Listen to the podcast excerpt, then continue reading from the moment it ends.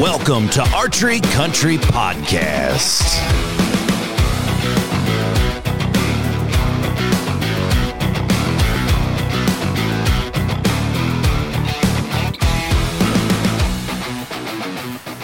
Welcome back to Archery Country Podcast. This is your host Wade. As we are hot and heavy right in turkey season, and we said, why not have another turkey podcast? But this time, we're sitting down with the dudes and one of the main dudes from Phelp Game Calls. This is a product that we just brought into all three locations, and also you can find it on our online store. a lot of diaphragm calls for you turkey hunters out there. For those of you that know Phelps, they're worldwide known for their elk calls. Also, they carry a ton of predator calls, whitetail your grunt tubes and everything else to go with it. And we're sitting with the marketing manager from Phelp Game Calls, Mr. Dirk Durham, who's on the other line. How you doing, Dirk? Great. How are you, man? We're doing awesome. Glad to have you on on this. Uh, I don't know what the weather. Are you are you Idaho or Washington? I'm in Idaho. Yeah. Okay. Boise area. Gotcha. How, what's the weather like out there? Uh, it's just been kind of hit and miss. You'll get one day it's beautiful and sunny and 70 degrees, and the next day it's 30 degrees. So today's kind of kind of overcast and a little bit uh, about 45, 50 degrees. Well, I got you. So we're not too far off. we're 20 some hours apart, but uh, kind of the same weather. We've been getting rain. Uh, our turkey hunting, as we talked off there a little bit, we're in season B when you guys are listening to this podcast. For archery hunters, the uh, the way Minnesota works is our archery turkey you can go all season. So that's from April 13th all the way to May 31st. But uh, we had 80 degree days to kind of start the season, and then all of a sudden we had eight inches of snow. And then since we've had 40 degrees and rain, 40 degrees and rain. so the birds are the birds are one day they're they're struck, and the next day they're cold and huddled up, and they stay on the roost till nine o'clock in the morning. but uh, we're glad that we're glad to p- team up with you guys. Um, like I said, when it comes to calling turkeys, when it comes to calling anything, uh, the day of your picking your pot, it still has a place. And when I talk about that, it's a friction call, the slate, glass, crystal, whatever it may be, and also your box call. There's a time and place to have all of those tools in your vest or in your pack. But the day of diaphragm has kind of took off because your hands free. You can hit so many different notes. You can change on the fly. You can control your volume very, very easily. You can muffle. You can throw a call. Um, having some pretty good luck in the past with calling techniques and, and that. And I know, Dirk, you guys are very extensive on all of your testing. And then and when we say testing, not just standing on stage and calling, but also field testing. But if you want mind, Dirk, give me a little background about you. You know how you where you were brought up hunting and fishing in the outdoors, and, and then your introduction with Phelps, and, and how long you've been with the company, and w- then then the company. We'll kind of we'll play that road for just a little bit before we get into your actual product. Yeah, sounds great. Um, yeah, I was born and raised here in Idaho, uh, country boy. Uh, grew up in a really small town, had about 800 people in it. I lived about a mile away from where I could hunt elk. And every morning before school, I'd go elk hunting. That's too bad. Too bad, huh? I know, right? Everybody else was playing sports, and I was uh, elk hunting. You know, soon as the bell ring at, at uh, end of the day at school, and I was beating feet home to go elk hunting again. So I hunted 30 days of the season, uh, whether I had a tag or a buddy or family or somebody. I was always out there chasing elk, and and then uh, you know, growing up in Idaho, um, the first few years I, I was hunting, you know, turkeys were kind of a myth, right? People Right. said, "Oh man, I seen a turkey track the other day." It's like, ah, but did you? But did you really? And, right. and then then I started seeing some turkey tracks here and there. And one day I'm like, I think I was probably like, I don't know, I must have been 13 years old. So this must have been 87, 1987. And I heard a, I heard a turkey gobble. And I'm like, I think that was a turkey gobble. And, uh, I wasn't turkey hunting at the time. We didn't even have a, I don't even know if we had a turkey season, um, right then, but, uh, I, I, I, I was like, man, I've heard you can call those things in and I want to learn how. So Mhm. fast forward a few months and I spent some time in Florida. I have some cousins that live in Florida and, uh, they're big turkey hunters, you know, hunting Osceolas down there. Oh yeah. And I got to join those guys and go hunting, uh, down there. And, um, man, I just, I get they give me some calls. I learned how to call, and and I kind of took right to it. You know, it's kind of natural at, at running a diaphragm, and uh, it just kind of went. It just kind of grew from there. But um, I didn't kill my first turkey though until I was shoot. Uh, I must have been about twenty years old. Uh-huh. Um, yeah, I mean the the turkeys were just not real thick where I grew up, and uh, I'd chase them every year, and you'd hear a few gobbles, and just never could put it together. And then finally, I, I killed my first one when I was probably 20 years old, and and I've been hooked ever since. Love it, love it. So you, when you guys are, and that was in Idaho, Yeah, that was that was north central Idaho. So and that's all No. Merriam's out there. yeah, yeah, we got we got some uh, some easterns up there too. Um, so then there's a lot of there's a, quite a few hybrids running around there. So you got some interesting interesting colors in certain areas. Right. So That's it's, kind of it's kind of the denominator. You know, back in the day when I really took turkey hunting to heart, uh, being from Minnesota and killing our first couple of birds here, right, what were the first time you could ever actually get a tag, and did it with a bow and and- back. You know, you look back in the day how much easier it was because birds were never pressured right. and you know you'd step onto a new farm and even our farm and it was you'd, you'd squawk on a box call or even try to just make a call whatever you know this is before youtube and learning how you just had videos like i remember watching some jury vhs's and you try to duplicate the call and all of a sudden there's birds in your lap. You're like well th- this is this is easy. So now i'm going to start going to other states. And uh, you know we go down to kansas and nebraska and and the further south you would get, we'd you know we'd get into some Rios, and then the, everyone kept saying these hybrids until you actually you know shoot enough birds and can kind of tell the difference on the buff and the cross.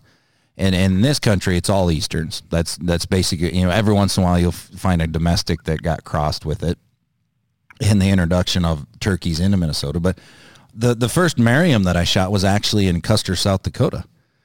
And Oh, wow. A true, but it's it's funny. Like we, you know, you go to Wyoming, and I went to school in Wyoming, and and all of a sudden, then you'd start, you'd see a true Merriam, and then you would see a hybrid, as far as a strutter, you know, and and it's it's it's fantastic to me that there is some cross pollination. And even in a, like Idaho, I would think, you know, th- that comes to my mind. I've never hunted Idaho, but I'd think all mountains all the time. It's going to be all Merriams. So it's Yeah. you know that's something to that's something new. Yeah, yeah, it's interesting. Um, you know, in, Ida- in Idaho, you know, turkeys that's that's their, probably one of their biggest success, success stories. You know, we went from nothing to when you know they they they planted them, transplanted them here, and and uh, you know the population once it kind of got going, it really you know it really took right off. You know, like in the mid '90s um, and early 2000s, just it just exploded, and then. Um, you know, I think it kind of ebbs and flows now as far as populations go, just kind of what you see in the, when you're in the woods every year. But um, we got a very strong, strong uh, presence of turkeys here, so that's pretty cool. Awesome. So give me give me a little background of how you got with the company and and how you know what what is Phelp Game Calls and and the quality that goes behind it. Just a little background on the company. Yeah, yeah. So I competitive elk called for for years, and um, um, I, I'm I'm a I'm a hardcore elk hunter at heart, right? That's, Mhm. what I live for every every September is the bugle. So um, did really well elk calling over the years at the at at the at the um, competitive level, and then um, very successful in the elk woods too. And uh, you know, once you kind of get social media and things, you start you start meeting people. And I I'd, I'd actually met Jason, uh, one of the Jason Phelps, at the uh, the owner of the company, the founder of the company, um, at at one of the calling competitions, one of the uh, Rocky Mountain Elk Foundation calling competitions one year, and and uh, then he killed a great big bull in Washington, just a giant, uh, giant Cascade. I don't know if it's a Cascade Roosevelt or I don't know, but it's a giant bull, like a 360 type bull. Right on. And uh, at the time, um, I had co-founded a, a elk hunting magazine with another guy. And it's called uh, Extreme Elk Magazine. And we're like, hey, Jason, we want that story for the magazine. And he's like, cool, let's do it. So we got him that that uh, that we got that story from him and, and ran it in the magazine. And and um, and I'd always seen like back before Facebook and stuff was big. Uh, you probably remember this, like forums, you know, online forums, and they're still pretty pretty popular with Oh, yeah. folks. But Yep. but uh, man, like you got like both sides, and there was like there was one that was like based in Washington, so all the Washington guys were constantly on this forum talking, and if anybody said, "Hey, what's the best elk call out there?" I, I need an elk call. Somebody'd be like, "Oh, Phelps, Yep. Phelps, hands down, you can need a Phelps call." And I'm like, "Who's this Phelps guy?" Even before I even met him, and then and then finally, um, I put two and two together, met him, and and uh, we become friends right away just because he's the greatest, just a great guy, just easygoing, Right. funny, fun to be around. So um, fast forward several years, and uh, I wanted a career change, and, I, and him and I had been kind of working together a little bit. We came out with a uh, a signature elk diaphragm um, for of mine. It's called the Maverick, um, Mm-hmm. and I was ready for a, a something different in my career. I, I kind of, I was kind of spun out. I was like, yeah, I'm ready to make a change. And he's like, you know what? I think we're at the, the point um, that Phelps Game Calls could support that because very small, you know, mom and pop company at the time. And uh, so I made the move to, to be the marketing and sales manager there. And, and that was in 2019 Okay. spring of 2019. Um, we- we'd been kind of working together for a couple years before that um, with the the calls, the signature calls and stuff. But uh, so then uh, over the next few years, you know, we just we've grown the business, and then in uh, 2021, uh, the Meat Eater Company acquired Phelps Game Calls, and uh, so we're part of the Meat Eater Hunting Group now. And uh, so my job is still marketing manager. We got somebody else doing sales and stuff now, so that's that's great. And uh, but I don't just market do marketing. You know, I'm I'm kind of a, a jack of all trades. You know, whether it's we're working on um, product innovation. Um, I'll kind of even jump in a little bit of project management stuff every now and then. Um, social media, I, I run up all the social media pages, um, content creation. Um, I do a lot of that, whether I'm in front of the camera or I do a little bit behind the camera, but I'll, I do a lot of video editing. Um, Okay. Actually, the last few days I've been working on turkey videos, uh, editing that stuff. But um, I mean, I feel like something gets thrown my way that's not really marketing Right. all the time, but uh, but then you know that's my official title, so I kind of do a little bit of everything. So Phelps, obviously, like we said in the intro, known for your out calls, and you guys have other, you know, segues when we talk about other game um, to call in there. But in your mind, before we dive into what we're actually, I got in my hand here, when we when we talk about a diaphragm call, okay, and and correct me at any time if I'm wrong on this. All of your calls are handmade Yep, and then they're hand stretched as far as the latex and hand cut. yep, yep. They're built one at a time. uh, built here in, in USA. Uh, all the elk calls are built in Washington, except with the exception of some of the elk calls my wife builds. Um, so, um, and then the turkey stuff um, is built uh, back east, but um, but yeah, they're all they're all built one at a time, hand stretched. Um, it's it's if you were to sit down and build one, you you think, my God, how are these guys selling these things for ten or twelve bucks a piece? They should still sell them for thirty bucks. I mean, there's lots of steps to build a Oh, I know. call. I know.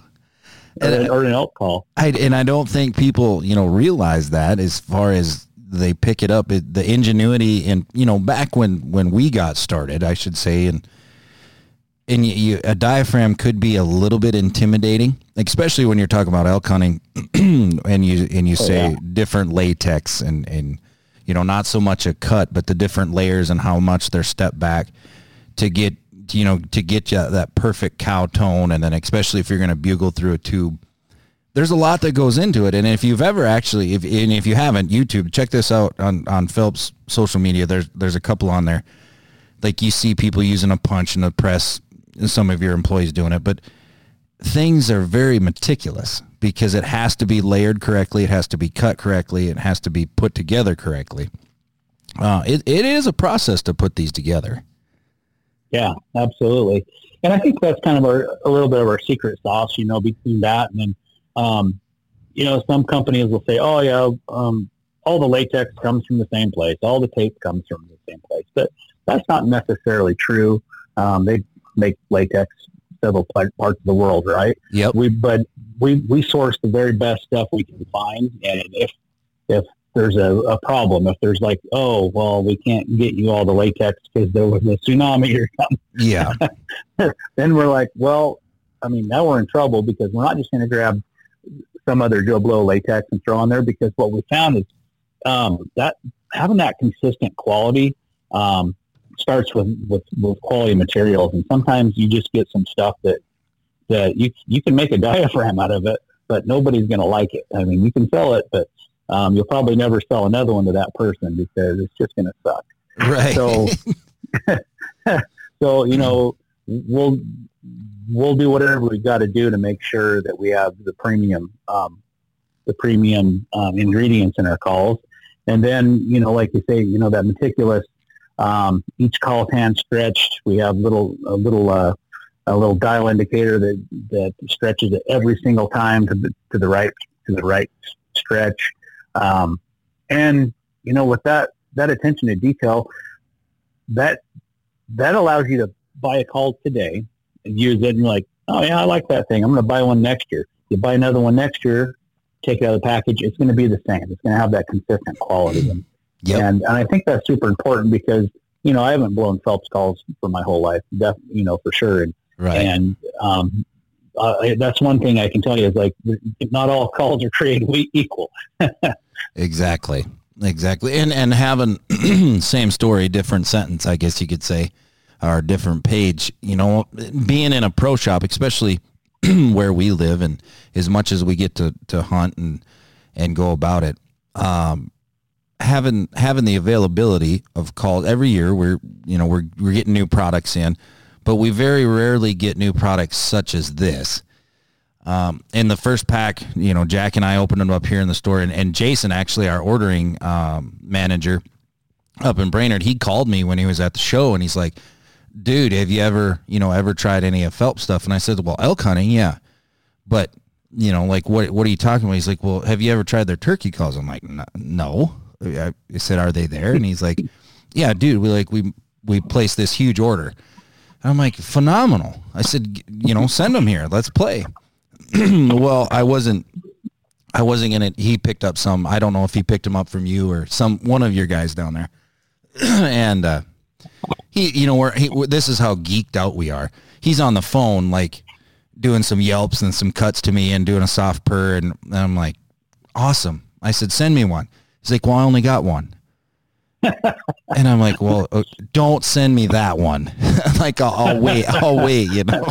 oh, But uh, no, we got them in, and Jack and I opened up some packages, and, and I'd heard and done some research. Uh, some buddy of mine from or buddies of mine from out west, they're like, you know, they they really really like the black bat, and uh, I was like, okay, cool. So I grabbed one of those, and and it just that that raspy roll, that uh, that fulfilled call. Sometimes you can get a real a real high pitched squeak. You know, you put them in your mouth and you get them you get them kind of broke in and softened up but right right out of I mean I'm talking 30 seconds to a minute with saliva help it was it's just a really really fulfilled raspy roll and then I dove into like your Parrish three pack and uh, you know just tried a few but it, the ease of use the quality of sound the true tone pitch and and don't get me wrong and and come in on this at any time Dirk you can go anywhere and grab a call, right? And you can go out and, and practice in your truck or practice at home if your wife allows it. it. You can make sounds. But if you're a if you're an avid turkey hunter, if you're a brand new rookie, or even if you're a veteran stage caller, uh, there's sounds that only certain calls can hit. Do you agree with me on that? Yeah, yeah, definitely. Um, I'm I'm not like an advanced turkey caller, so you know there there's a few calls I can't even make. You know, like if you want to purr or something, I don't even have a I don't I don't have my uvula right. Um, when I had my tonsils taken out, they they cut that thing out too, so I can't do that little roll. So um, I can't do a purr with a diaphragm. Okay. Dog on it. Yeah. Um, but yeah, there's de- definitely you know some nuance there. That there's and but the funny part about it is is like you find some guys that are like, oh, I, I really I really love that trip and hen, um, or I like the the combo cut on the rip and red for for doing the certain calls. So I think that's the cool nuance about diaphragms and all the different, especially turkey diaphragms, you got all the different cuts. Um, some guys they just operate a certain cut a little different or a little better for the different calls. So, and, and we find that with elk calls too.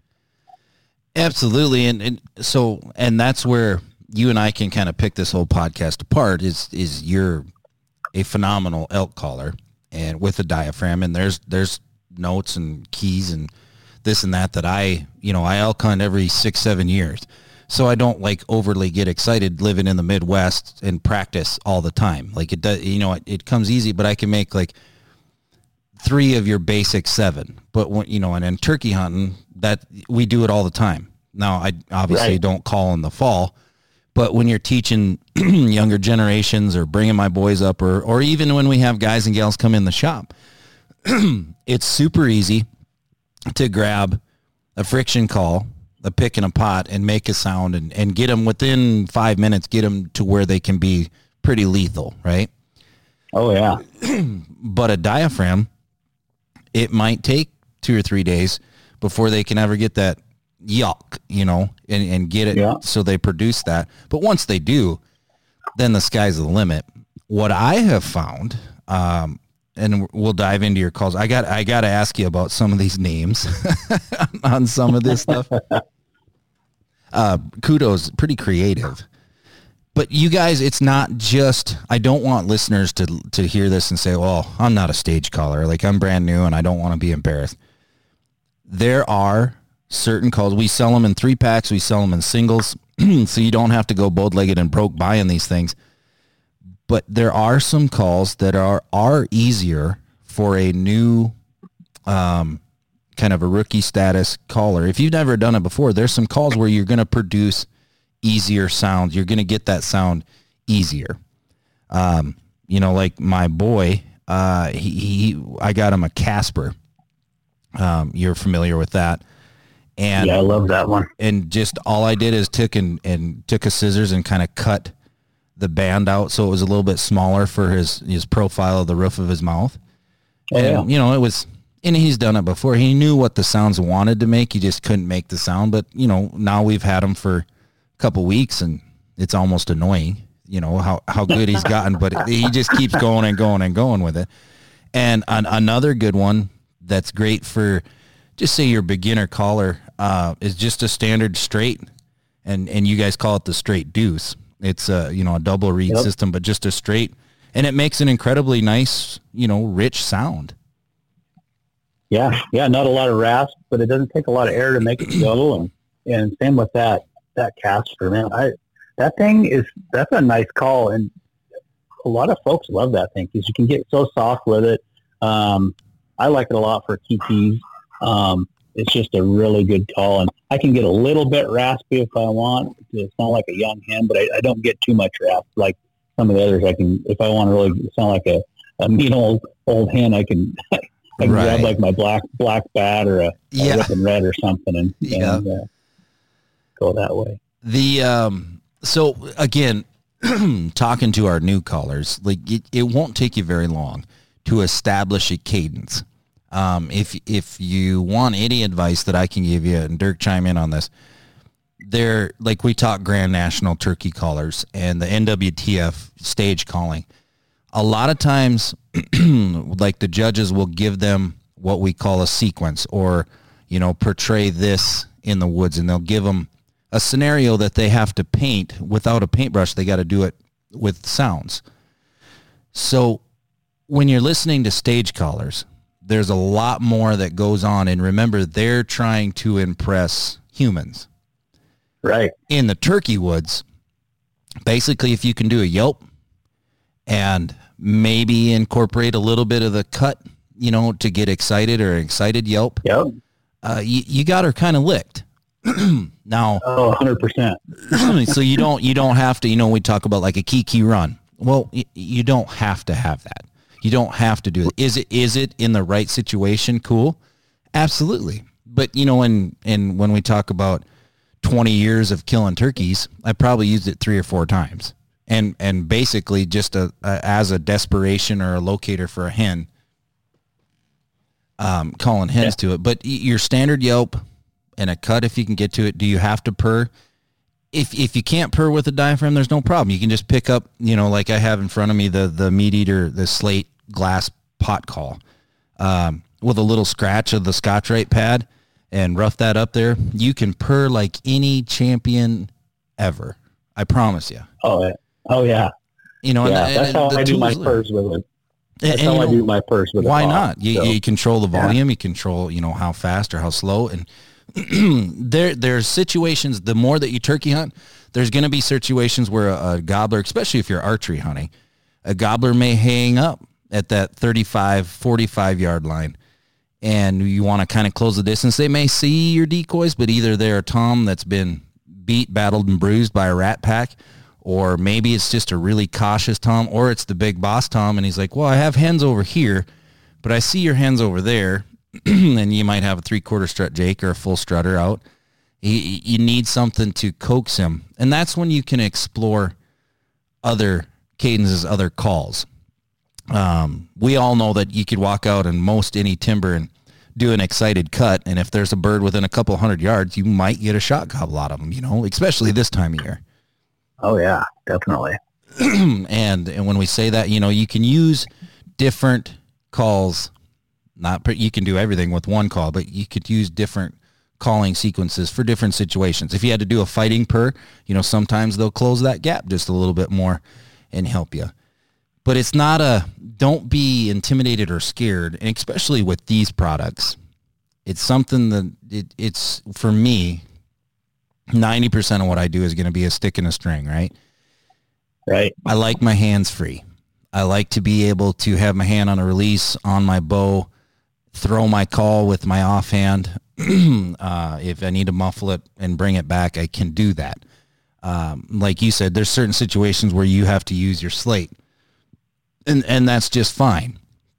But that last, you know, that last thirty seconds before the kill strike goes on, you know, you may have to do a coax or you may have to cut just to bring his head up or whatever it may be. Being able to do it hands free, it's just less stuff you got to bring into the timber or into the field.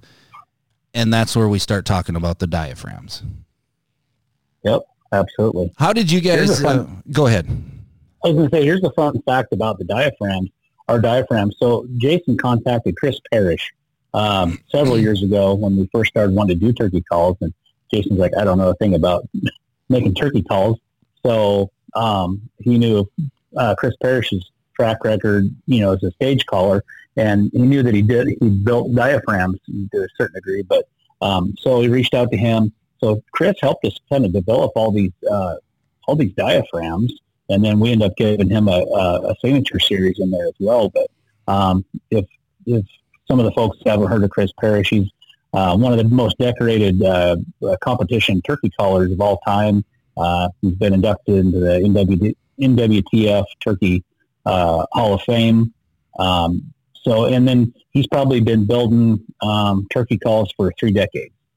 So he- Absolutely. he, knows knows what he's doing, and, and that's where you get a lot of that that quality built into those those diaphragms too. Is you got somebody that's just been doing it for so long, and they know all the little the little the tricks and tweaks that it takes to make a good turkey call.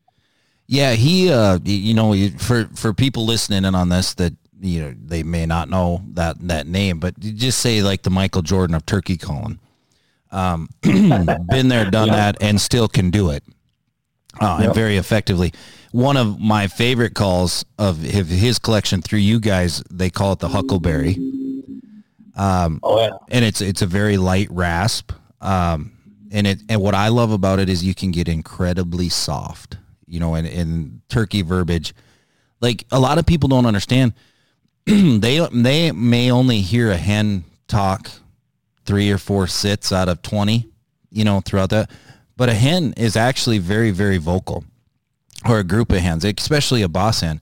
they're always talking. Um, but a lot of times they may be, you know, 80 to 280 yards away. You're not going to hear it because they, they control their voice just like you and I are talking on a microphone or a phone right now is they control their, their pitch and their volume. And that's one of the biggest key features or one thing if you wanted to take from this is you don't have to be the loudest caller in the woods ever.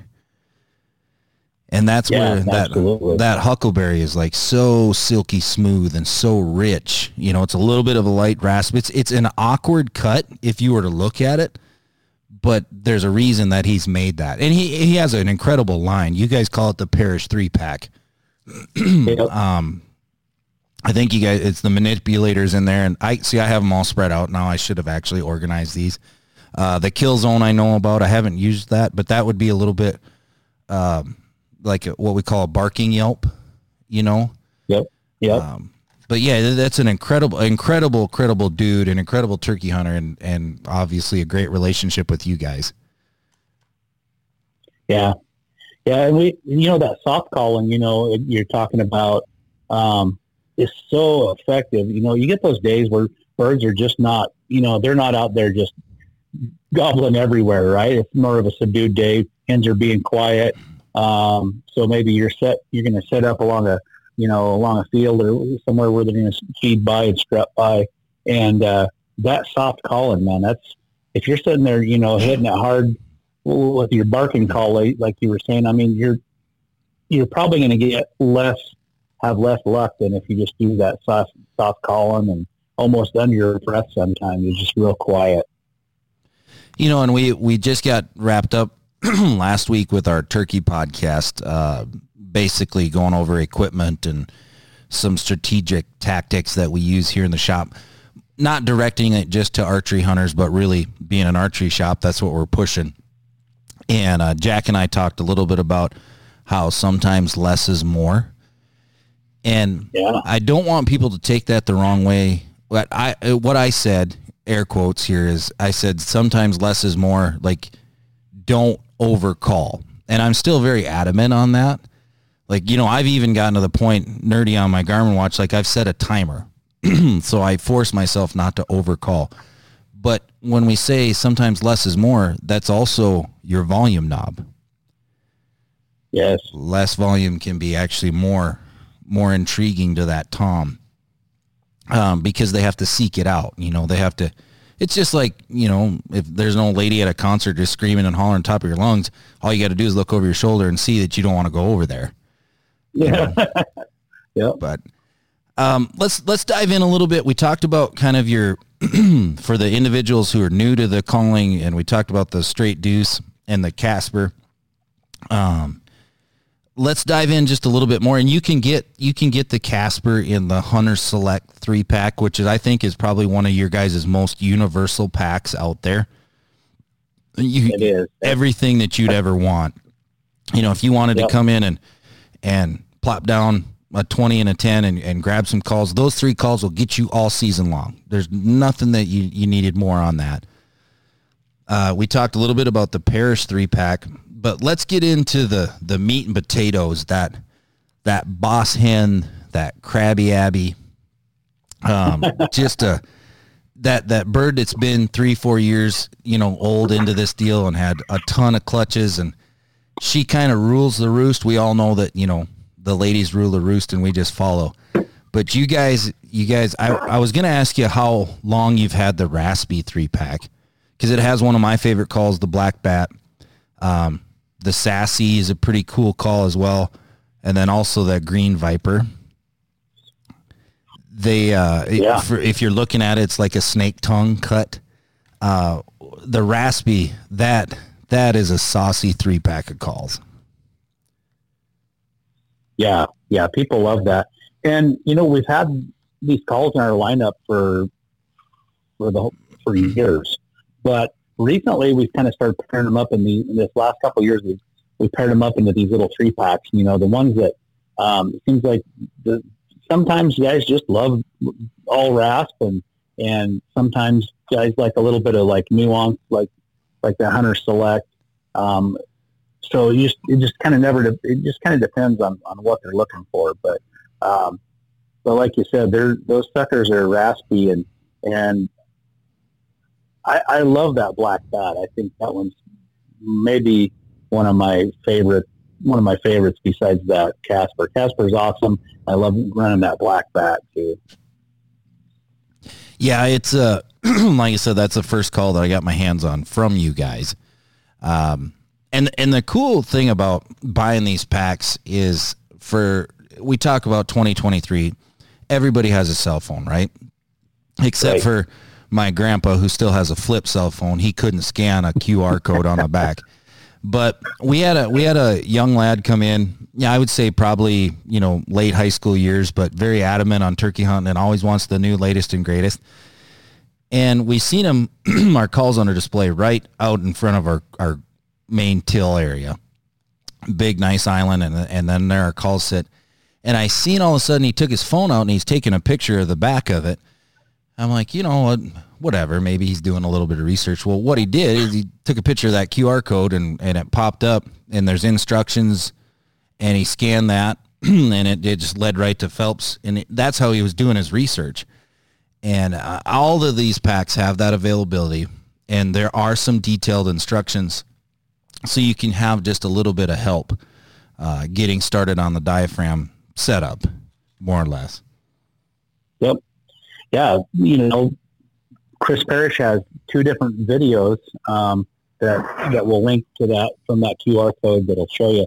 So there's a video for beginners, just to show you how the very from the very beginning you putting the diaphragm in your mouth and getting those first first yelps. Um, and then um, he's done an advanced um, video as well that, that takes you through all the other advanced calls. Um, so I feel like that's super helpful because you know it's really hard to put good instructions in written form on the back of the package. Right. And if anybody's like me, I usually grab, tear the package open, open and throw it in the trash, and I never read the directions. exactly. exactly. But with that, that QR code, it's, it's kind of something a little different, something a little new. It's like, oh, what's this? And then they can they can get that uh, all that instruction. I think even some old seasoned vets, you know, um, would enjoy a lot of that instruction there. I know um, I edited, I, we filmed that and I edited that video up and man, the whole time I was just like picking up little, little, little nuggets from Chris on, on how to run those calls. So it was really cool. Well, absolutely. And, and I mean, knowledge is the key, especially in situational calling. Um, you know, if you, a lot of lot of turkey hunters will go out and, and hunt off the roost and that morning sequence, and they're gobbling on the roost, shot gobbling, and you can get them to respond pretty easily and then they pitch down and that's when you got to really portray like a performance scene to get the birds committed. Sometimes it happens in the first 10 minutes and, and you are the, you know, the Chris Parrish, the Michael Waddell of, of turkey hunting. It just, it, sometimes it's super easy. Sometimes right. you have to, I mean, sometimes it can be harder than elk hunting or deer hunting, you know, a mature buck. It, these birds are so dumb that they're smart you know, I hate yeah. that. I, it's just the way it is. And I mean, you're you talk about like waterfowl hunters and and goose hunters and that. You got to have a decoy spread. You got to have a visual appearance, and then you also have to have ears. And we talked about turkey hunting. Them are the turkey's two defenses. They have eyes, and they have really really good hearing. If if turkeys could smell, they'd probably be almost unkillable. You know what I mean? Oh, definitely. And we always laugh about that. exactly. But I mean, the, the, you have to be pretty versatile. And I say, especially for public land hunters, um, you know, guys and gals that aren't blessed to have private ground and, and you still want to enjoy the turkey hunting atmosphere. Some of the best spots in Minnesota can be public ground, but that's where you're going to run into situations where birds have already been talked to. And a lot of times they've probably been talked to the wrong way. So they've been schooled. They've been, you know, that is not what we need to do. We don't we don't want to listen for that cadence. And if you ever the best part is is to YouTube just you just type in you know wild turkey calls and there's hens that talk forever on there and you can learn the dialect. You can turn and then just kind of fitting the pieces of the puzzle together like so what does that yelp mean? What does an excited yelp mean? What is a cut? What is a cluck? You know, what is a purr? And we could we could sit here and and talk for hours on which one it is and you know break down that. But there's videos for you for you guys to listen to or watch that. We're just here talking about some of the coolest calls in the business. But i'm going to ask you before i take out uh, a couple calls here and make some sounds the uh, some of the names on here and you guys talked we didn't i don't know if we talked about the easy clucker. I think we did. Um, that's another really really cool call. It's the the meat eater with phelps um, yeah. That's the yeah, easy it's, it's got a, it's got that ghost cut on it, and, and kind of like it's real similar to that Casper. Um, little different latex configuration, but that's another fan favorite. People love that thing. Yeah, it uh, and when he was talking about the cut, if you've never actually looked at a diaphragm call, come into the shop, and and you can see the different cuts in the top layer of latex, and usually that top layer is colored differently from the bottom. and then you can see the cut that we're talking about, rather be a lizard tongue or a bat wing cut, or I call it a keyhole cut. Um, you know, it looks kind of like an offset keyhole just a little bit. Yeah. The, uh, I don't know where I was going on here for, oh, I was going to ask you quick. Now we invest some money and we have these calls and we go out on three or four turkey hunts and we're successful and we're done. This is not no matter how great Phelps and the, the ingenuity and the quality material they have, there's still some care that goes into diaphragm. What are you guys prescribing? What do you do personally to take care of your diaphragm calls? So first and foremost, we don't want to leave them sitting out on the dash of your truck because uh, the, the, the, one of the biggest killers to diaphragms is uh, the UV light on the latex. So that'll that'll that'll make it brittle make it make it go bad. Um, so that's a that's a big no no. And then another another big no no is uh, storing them wet. So um, see a lot of folks they'll get that new turkey call and it, it comes in that little it maybe comes in if they buy a single it comes in a, a little plastic baggie and they use it a little bit and they're like oh that's cool and then they put it back in a little baggie and seal it up when it's still wet. Mm-hmm. Well, what happens is um, your saliva has a whole bunch of things in it that latex doesn't like. So um, by putting it in that bag and sealing it up, it just makes that that latex kind of just deteriorate. It just makes it kind of get loose. It, it loses all of its uh, elasticity, and it just kind of gets gets kind of loose. And uh, and we've even had people uh, send us pictures of of their diaphragm that molded. You know, they're in a warmer climate, Mm-hmm. You're like, hey, gee whiz, what the heck's going on here, man? My, my diaphragm molded, and they show us a picture in the bag. It's like, well, you put it away wet, and if you drink pop or you know eat weird food or whatever, right, and then put that thing away wet, it's gonna, you know, all those little things and bacteria on there, it's, it's gonna make it mold. So if you can keep your, your diaphragm dry, and if you can keep it out of the sun, then you're going to make them last a lot longer. And then the third third thing is just keeping it out of your mouth. So uh, some guys and elk, elk hunter guys, turkey guys are like this. They're like, yeah, I'm gonna. I put my, my diaphragm in my mouth and it don't leave my mouth until I get back home at night or whatever, you know. But, right. But but leaving that call in your mouth there again, that saliva is kind of the enemy. Um, if you leave it in there saturated the whole time, the tape, that that tape that goes around the outside edges of, of the diaphragm, well, that the, the adhesive that holds that tape together, it, it will start coming apart. Um, and if you're like me, if you leave it in your mouth, I tend to chew on them. I'll chew on that. I'll mm-hmm. chew on that tape, and then pretty soon it's falling apart. So I've I've just made a, a real strict habit of like if I'm not actively calling turkey or actively calling elk, that thing comes out and goes in my little call pouch.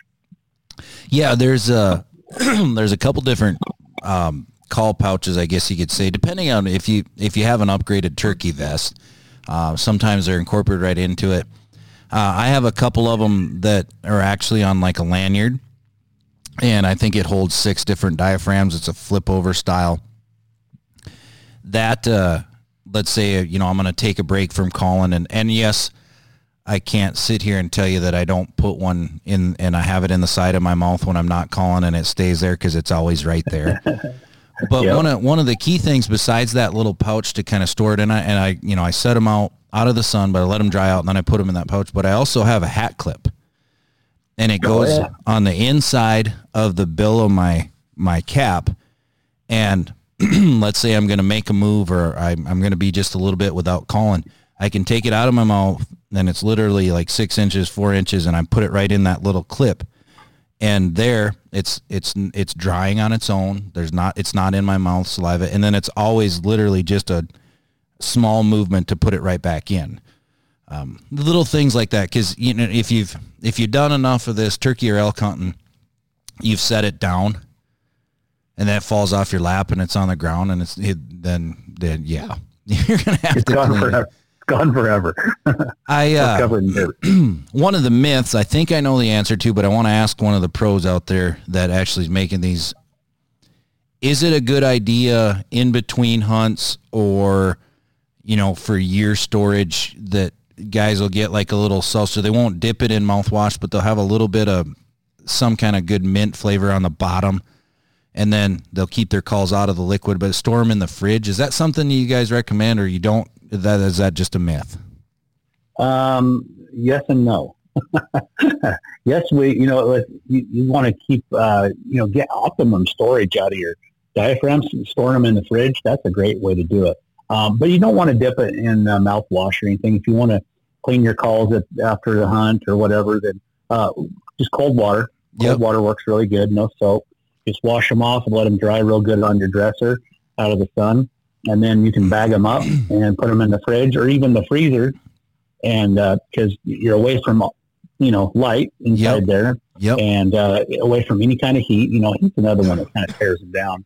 But uh, and then some some guys are real next level. They'll they'll take their uh, their especially the turkey calls because there's you know all those different layers. You got doubles and triple reeds in there. So um, they'll take a little toothpick. They'll cut a little toothpick off and they'll stick in between the, the each layer of latex. Yep. That way, it lets it lets each in, each individual layer dry, and they don't stick together. And then when you pull it out, um, ready to go again, then it's going to sound perfect. And that's that's the one of the keys. I'm glad you brought that up. so let's say you come into the shop and you buy a three pack or a single call and you put it in your mouth as you walk out of the door and you're driving down the interstate and you're you, it sounds absolutely phenomenal. And you're chewing on it and you're you're playing with it for 15 20 minutes and then you you put it away and it dries.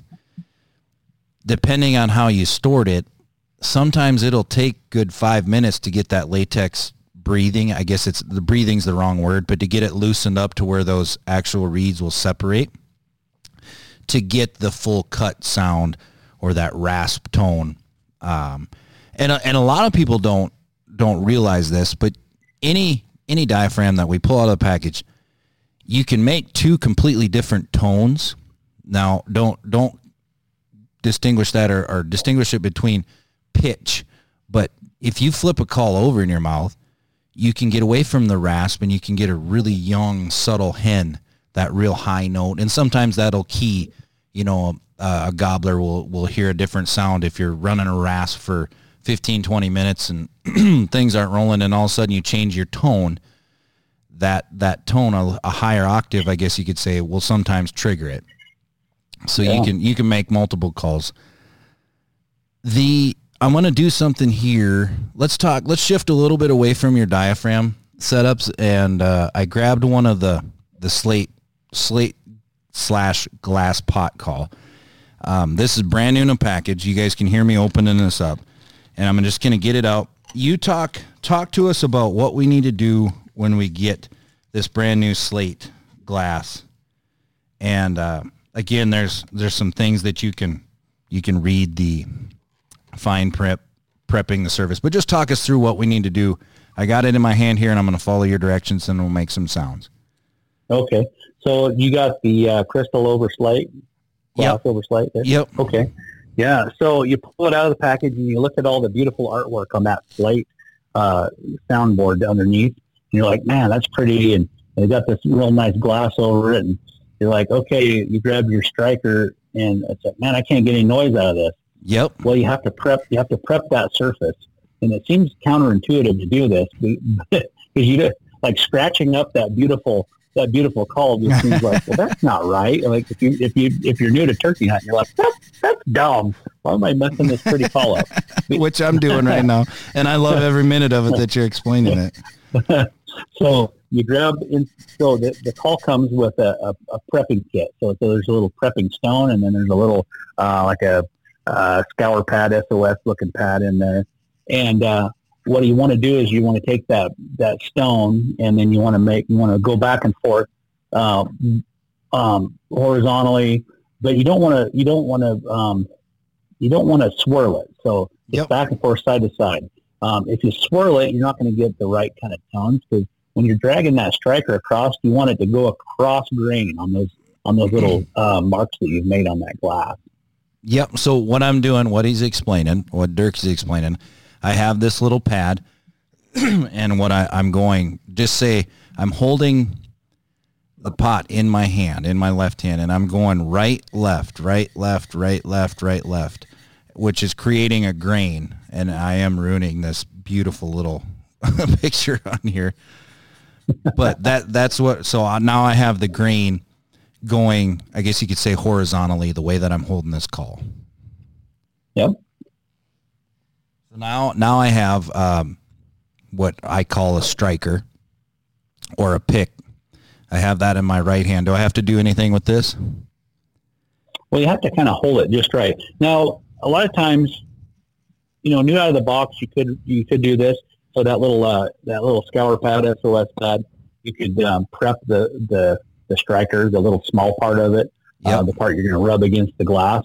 You can you can um, put that in almost like a pool cue, like you would like uh, uh, you know put some chalk on a on a pool stick or whatever. Um, you'd almost make that same emotion on that on that little pad there and kind of rough it up a little bit, and then uh, you get that thing ready to start dragging across that wall. Perfect. So the striker it uh, about the the actual striker part, not the barrel, but the shaft of it is about the same size as a number two pencil. I know we're giving a lot of verbiage here for your. We're painting a picture for you. So I have the striker. I'm right-handed. I have the striker in my right hand, holding it like a number two pencil, and then I have the actual slate, the the pot, in my left hand. And then, do you have any techniques? Do you, you know? Do you like to make circles? Do you go straight? What's your What's your best bet? So I'll take that. You know, this is awkward for new folks, you know, to, to learn this first the first little strokes because I pick it I pick it up and hold it kind of like you would a pencil. Um, now some people hold pencils weird. Yeah.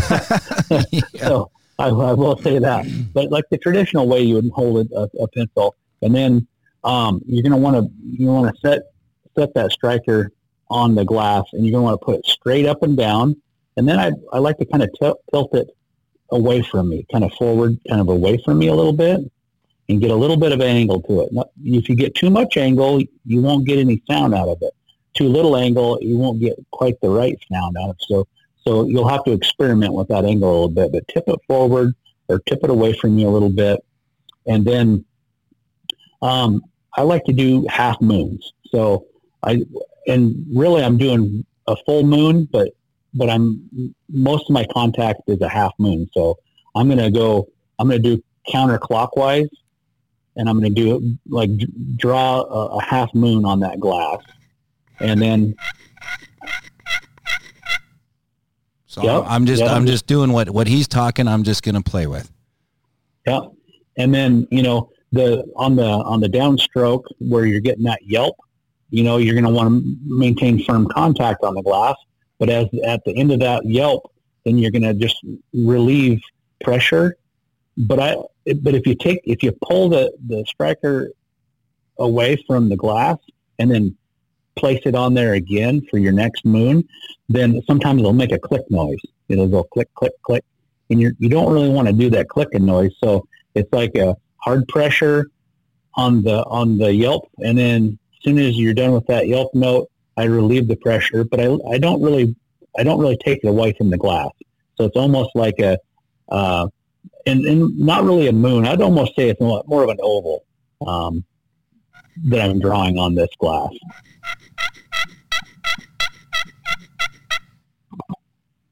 So just the basics. I'm just making a sound. We'll we'll clean it up here a little bit. This is this is what the sound that he's telling you to kind of get to.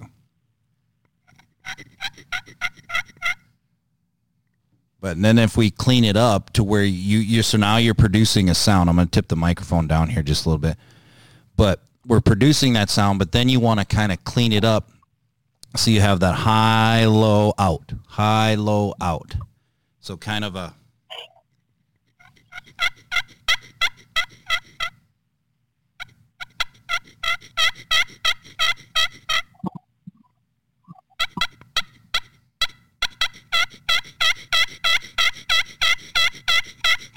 and it's it sounds really grainy, but I'm purposely doing it holding that close to the the micro. Could you hear that, Dirk? Yeah. Yep. So you you could hear the the pitch that we were making that tone of, of the half moon, but then you could hear me kind of dragging that back to finish, and that's when we relieved that pressure that he was talking about. Now everybody's going to have just a little bit different of a cadence, but earlier in a podcast, Dirk talked about how to make the purr you want to explain that just a little bit on here? So we're going to go back to holding holding that that striker the same way. Um, you're going to put it straight down there, and then you're going to kind of tip it forward a little bit. But for me, it's all in the angle to make that purr. And then you're going to you're going to just draw a straight line to yourself, and you're going to have to experiment with how much pressure, down pressure, you put on the glass.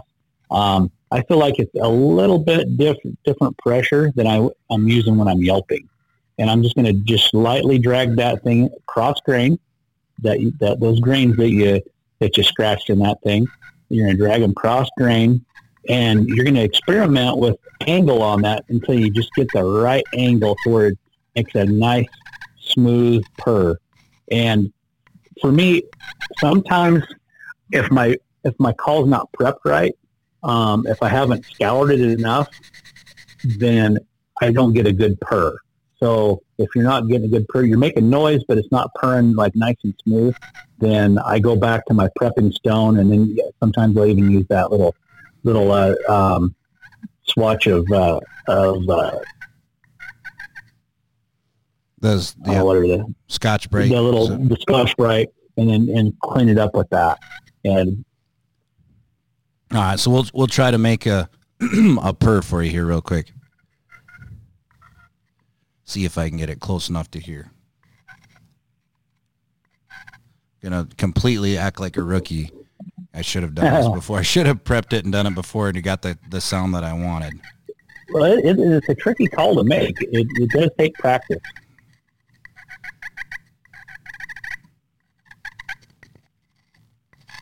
I'm trying to stand upside down here.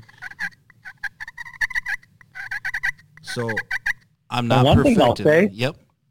And one thing I'll say too is like, if if you've been around pot calls a bit and you have you've played a few, then like the different the different strikers that you use, maybe that you're used to, um, are going to perform different than the next one.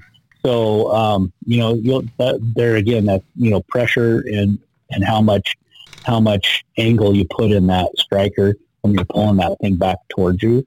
Um, you know, it's just it's, it's an experiment until you kind of got to nail it. Yeah, absolutely. And and I'm being dead honest with listeners right now. This is the first time that I've I've played with this particular call. and and just like anything else out there, you're probably going to acquire over time two or three different strikers that you really really like to make different pitches. Like when I have um, when I set up on my slate to do a purr, um, I have what we call fat bulb striker. So it's a really, yeah. really thin striker, but it's got a big fat bulb. And it's kind of just roughed up perfect enough that you can get that, that, you know, just that you're dragging oh, yeah. it across those grains and it's just a and then a pop. And uh, once you hear a hen doing like a feeding purr or a calm purr, kind of in a group and birds are just kind of talking, you, will understand that because it's different than a fighting purr. A fighting purr is, is the same kind of sequence, but just a little bit more aggressive. You agree on that? Yeah, yep, absolutely.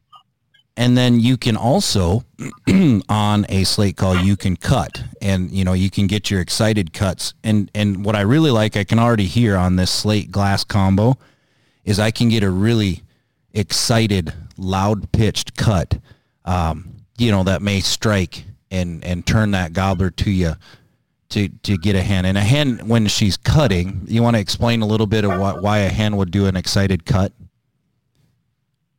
Well, um, I think it's probably when they're kind of trying to compete with another hen. You know, um, they start exactly. cutting and and and one hen's kind of kind of yelping or cutting over there. So the other one will start cutting and kind of competing for that gobbler's attention.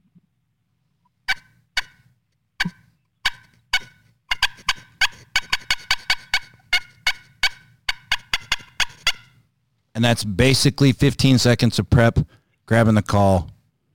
And I mean, you, we just made three completely different sounds for you. and you can do the same thing with the diaphragms. We're not going to get diaphragms out and play with that, but Dirk, it's your uh, wealth of knowledge, and we're glad to be teamed up with you guys, um, Meat Eater and Phelps. There's uh, we'll run over again just kind of what we carry in the shop.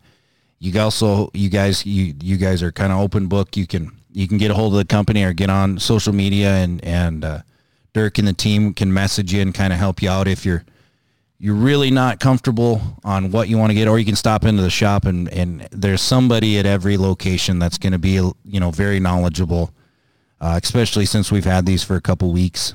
Um, but we're talking about, I was going to ask you about the, the Steve's Jake break. Yeah. And yeah, uh, the, the Janus, I, I don't even know how to say this. Um, Latvian Eagle. Lat- Latvian eagle. So, so it's Janis. So oh, Janis. Janis, Janis is of Latvian Latvian descent. So, um, and Janis and Steve uh, Rinella, they have a, little, a lot of back and forth, you know, with each other, and little little uh, nicknames for each other. And and Steve will call Janis, he'll call him Yanni, and he'll call him he'll call it the Latvian Eagle sometimes kind of a nickname. So he's like, you know what, I so the one that Janis likes is, is the Latvian Eagle, and they thought eh, that's a pretty fitting name to, to call it that. So, and I I love the first time I seen it. This you know Steve Rinella, the Steve Jake break. Like what, what better name can you have for a turkey call, right? I know, I know. I I seen that when they came back with the names they wanted to call them. I was like, that's brilliant. That's so good. I, I can't believe I didn't even think of that one. And then we got we we've like overhit the black bat. Um, that's a batwing cut. We have the Sassy Split V. We have the Green Viper. That comes in the Raspy three pack. You can get the Parrish. Um, when we talked about his setups, Chris Parrish is his name. He has the Manipulator, and that's a full range of the Raspy Tree Talk. Uh, you cut in your raspiest, the Huckleberry. That's the one I was talking about. That's super, super rich and, and smooth. And you have a light rasp so so really your soft talk that would be like my, number one go to. And the kill zone is a, a, very raspy. We talked about the the barking yelps. Um, in your guys' hunter three pack, we have a plethora. There you know three different setups, including that Casper, to make a little bit of your higher, easier call. Uh, really really nice cuts on both the red and the blue. What we call the tripping hen and then another favorite name that then we see is called the Rippin' Red. Uh, it's red in color. you go to it, but in in they're they're very eye appealing. There's a, a great assortment. It's just it, it's just you guys have done an awesome job, and we're glad to be part of it. Yeah, absolutely. You asked earlier about like where these crazy names and stuff come from. Um, well, when and we see this with elk calls, we see it with turkey calls. You know, somebody will say, you know, we want to buy the uh, turkey call. I had one I, last year that I really liked. Well, which one was it? Exactly. Uh, I, don't, yeah. I don't remember. so we wanted to put some mem- memorable names and then put the icons on them. That way, if anything, they're like, I don't remember, but I think it had a snake on it, or I had a ghost on it, or a bat on it. You know that that way they associate those those different things with with the call they like. So. Oh, absolutely. And I mean, you know, now that you bring that up, it's it's super easy. Like the plethora that we have here says, well, I, I had a Phelps call last year. Well, what color was it? Well, it was orange. Well, that narrows it down to either we had one of Chris Parrish's or we had one of the meat eaters, which is Janis. Um, yeah. So, you know, and like your Sassy V, it says Sassy V right on it. And uh, yep. it, it just is super, super easy to keep these and this is something that you guys if you if you take care of your diaphragms if you take care of your calls you know you you can make a slate call last for shoot until you want to give it to your grandkids if you take care of it oh, absolutely but dirk i, I want to say thank you for coming on um, you guys you're doing some great things, and we're glad to have your calls in. We want to invite everybody out there since we're kind of in the the heart of turkey season all around across the country. Um, Florida's you know obviously a couple weeks ahead of everybody. I'm headed down to Missouri uh, tomorrow night, and you guys out in Idaho and Washington. Actually, there's some of our customers that are you know on their way out to visit you guys.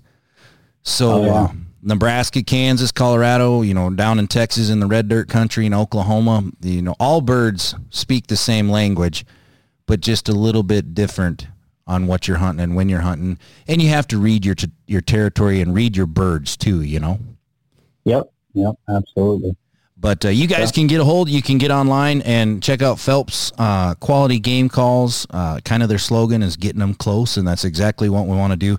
And also for all of you that uh, you know draw results are getting out in some states, and, and now we need to start planning on that elk sequence and uh, and you know learning how to run a diaphragm for not only your bugles but your cow calls and your calf calls and and sequencing that and, and we'll probably get you on a, a podcast for that Dirk just with your wealth of knowledge in the elk you know you get you shot some amazing bulls and, and you got a story with designing calls with these guys so uh, they're out there and, and they're tools that you definitely need to get used to using and, and stop in the shop check them out online and uh, Dirk, you stay with me. And on behalf of everybody at Archery Country, we appreciate you, and we'll see you on down the road.